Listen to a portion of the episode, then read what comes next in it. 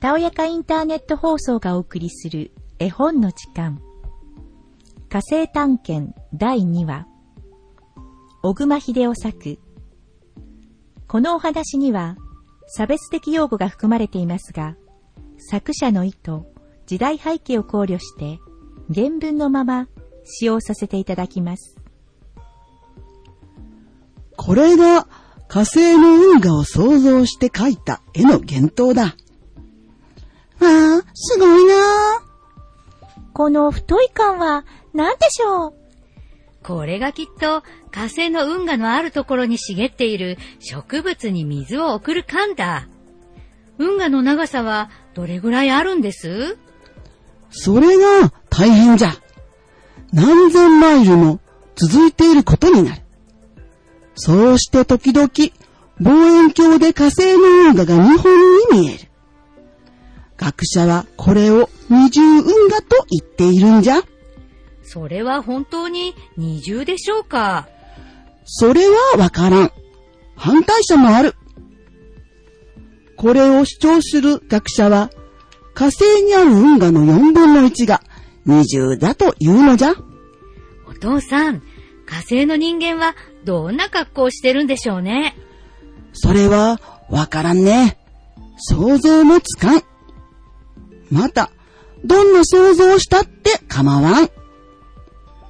手や足があるかもわからないね。だって、そんな立派な運河をこしらえるんだもの。頭や手はきっとあるわ。そうだ。にゃんこの言う通りだ。とにかく何千マイルもの運河を作っているとすれば、測量術だけは発達していることになる。測量術って、どんなのかしらにゃんくん、君、まだ知らないのかいほら、よく外で三本足を立てて望遠鏡のようなのを覗いては地面や道なんぞを測っている人があるだろう。あ、わかったわ。あれだよ。僕なんかちゃんと知ってら。でもね、人間の力でなくても、自然の力でも、今ここに映るぐらいのまっすぐな運河もできるのじゃ。ごらん、あれを。いや、満月だわ。綺麗なお月さんだ。あの月がいい証拠だよ。火星を調べるには月がとってもいい参考になるんじゃ。じゃあ、月にも火星の運河のようなものがありますかあるよ。しかも、まっすぐなのもある。さあ、ご覧。これが月の表を撮った写真だよ。真ん中のところにまっすぐな線があるだろう。あ、あったあった。本当だわ。あれは何ですお父さん。あれは火山の裂け目だ。名前はアリアダイエス清流と言っている。あれはどのくらいの長さですか長さは150マイルじゃ。月にはこんな運河のようなものはたくさんあるんですかいや、月には10マイル以上のものはあまりない。しかし、火星の運河は皆大きいのじゃ。さあ、遅くなってしまった。これで終わりだ。みんな早くお休み。また明日ね。じゃあお父さん、おやすみ。おやすみなさい。おやすみなさい。さあ、眠ろう。いい月だなあ私、火星の童謡ができたわ。じゃあ、歌ってごらん。火星に猫がいるならば、にゃんとは泣かない、わんと泣く。いやあ、うまいうまい。ひどいな。じゃあ、僕だってできた。火星に犬がいるならば、ワンとは泣かない、にゃんと泣く。いやあ、うまいうまい。ひどいわひどいわ。私の歌の真似だわ。真似だわ。あれ引っかいたあ、喧嘩をするんじゃないよ。よしなってば。さあ、仲良く合唱しよ風に猫がいるならば、風に猫がいるならば、おやま、なんて騒がしいんでしょう。う。し、お母さんが来たぞ。大変だ。まぐれまぐれぐーぐー。ぐー、ぐー。くーくーくおやみんな、よく寝ているようだわね。お母さんが言ってしまった。みんな、今度は本当に眠ろうね。天太郎さん天太郎さん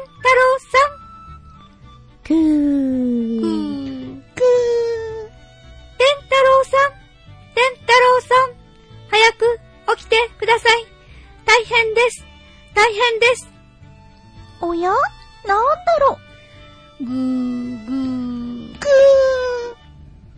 う。おやストーブの煙突の穴から何か入ってきたわ。天太郎さん天太郎さんまあ、たくさん出てきたわ。あなたは誰僕たちは火星人です。早く、天太郎さんを起こしてください。火星人まあ大変だわ。それではすぐ起こすわ。洪水がやってきそうです。すぐ支度をして逃げ出さなければ大変です。天太郎さん、早く起きてください。大変よ、大変よ。ああ、驚いた。どうしたのーむにゃむにゃ。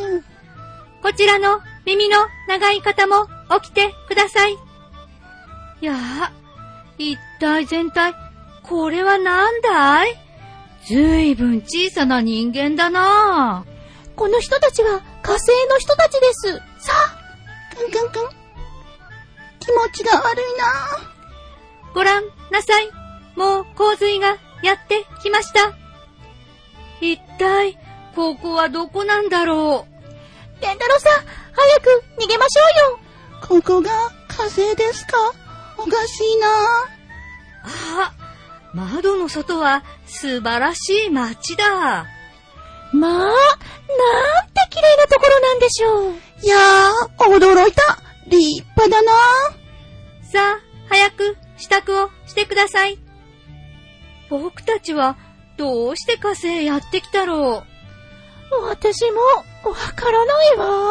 僕もださあ、そんなことはどうでもいいのです。窓から早く。いやー、高いなあこんなところから飛び降りられないよ。私、とてもダメよ。怖いわ。僕たちを信用してください。ほら、こうして飛び降りるんです。あなたたちは地球からの大切なお客様です。悪いことにはなりません。じゃあ、私体が軽いから、先に飛び降りてみるわ。それでは、僕だって僕も降りることにしよう。いやー、愉快愉快。体がふわふわと飛んでるぞ。不思議だなどうです地球とはまるで違うでしょう。あらまあ、蝶々のように飛べるわ。ははー、これは面白い面白いご覧なさい、あそこを。今、火星人は洪水を避難しています。いやー、雲のように、たくさん火星人が飛んでいるあらまあ、鳥のように建物の屋根に止まっているわ。さあ、僕たちがあなたたちを安全なところへ案内しましょう。洪水はいつまでも続きますか火星の洪水は決まってあるのです。あれあれ水があんなに溢れてきたわ。運河の岸が今にも隠れそうに水がビタビタになっちまってるぞわあ、すごい建物だななんて高い建物でしょう。これは地球ホテルという火星一の高いビルディングです。このホテルは地球からのお客様を迎えるためにわざわざ作ったのです。すると、僕たちが最初のお客なんですね。地球からの第1着だ菅井さん面白いわね。さあ、ここがあなたたちの部屋です。まあ、綺麗なベッド。綺麗な敷物。どこもここも死ぬのよ飛んだり跳ねたり面白いさあ、下の露台に出てみましょう。いや、火星人の行列だ。みんな、妙な格好をするわ。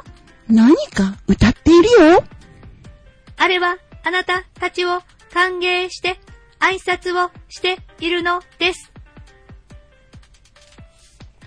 これから市街をご案内いたしましょう。ここの町は何というのです火星の都です。ミルチス・マジョル市というのです。ご覧なさい。この素晴らしい火星の運河を大きいななんて、立派なんでしょう。この運河はまっすぐだい。この運河は何に使うんですか火星では一年に数回大洪水があるのです。その時に畑に水をやるんですよ。あの畑には何が植えてあるんですトマトですよ。それから、何があるのトマトよりありませんよ。驚いたあの畑がみんなトマトそうですよ。地球ではパンとか米とかが常食でしょう。火星の人間はトマトだけより食べないんです。トマトだけしか食べないから、火星の人は大きくならないんだわ。きっとそうだよでも、体が小さくても知恵があるようだな。うふふ。知恵は地球の人に負けませんよ。空、あの人たちをご覧なさい。おや頭の大きな人と頭の小さな人とが、やってきたね。火星人は頭の大きい人はものを考えてばかりいるんです。頭の小さい人は小さい人は働いてばかりいるんです。頭の大きい人の考えたことは頭の小さい人がどんどん作り上げてしまうのです。いや、トマトの取り入れだ。ほら、今、面白いことが始まりますよ。あらトマトを運び出したわ。火星では、1日に2回、食物を市民に配ります。やーいみんな窓から首を出したほら、ああして、下から投げるのですよ。いや上手だな受け取るのも、うまいわね。あんな高いてっぺんまで上がる。僕もトマト食べたいな好きなんだけどなほら、合図をすると、放ってくれます。いや、投げてくれたぞ。上手に受け取れ。おいしい、おいしい。舌が落ちそう火星のトマトはうまいぞ向こうの建物が市役所。にうまいわ。その、左の曲がった建物は、何です建物ではありません。あれは火星の天体望遠鏡です。えー、望遠鏡すごいんだなじゃあ、あそこが火星の天文台ですかそうです。行ってみましょう。ご紹介します。こちらが火星天文台の所長さんです。僕、星野天太郎です。私、星野にゃんこよ。僕は星野ピチです。僕のお父さんは地球の天文台で研究しています。これは、これは、ようこそ。星野さんは、私、よく、存じております。あれこないだは、あなたのお父さんと、月の博士と、ヒゲの引っ張りっこをやりましたね。あれどうして知ってるんだろう。よく知っていますよ。あははははは。地球の出来事は火星からはみんな見えるのですよ。驚いたなぁ。何も驚くことはありませんよ。皆さん、この天文台の設備を注意してみてください。すごいなぁ。伝太郎さん、あなたのお父さんは、どんな望遠鏡をお使いになっていますかいろいろあります。差し渡し6インチのと、大きいのは24インチのと。火星のは地球のの1000倍も大きいのを使っています。じゃあ、地球の出来事は何でも見えるんだな。そうですよ。さあ、一つ、望遠鏡を覗かせてあげようか。さあ、伝太郎さん、ご覧なさい。あ、お父さんだ。私にも見せて。僕にもあなたのお父さんが何かしきりに計算しているでしょう。本当にそうだ。いや、手帳の上の数字まで見える。お父さん、僕です。天太郎です。あははははは、呼んだって聞こえませんよ。私にも見せて。さあ、望遠鏡の方向を変えてみましょう。あらなんだか見たことがあるようなところだわ。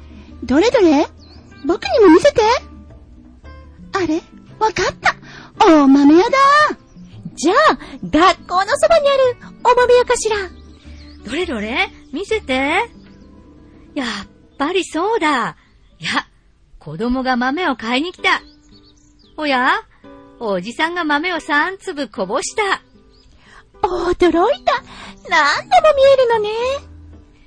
どうも、いろいろありがとうございました。地球へ帰ったら、星の博士や月の博士によろしく。さあ、これから市長があなたたちの歓迎会を開くそうです。行きましょう。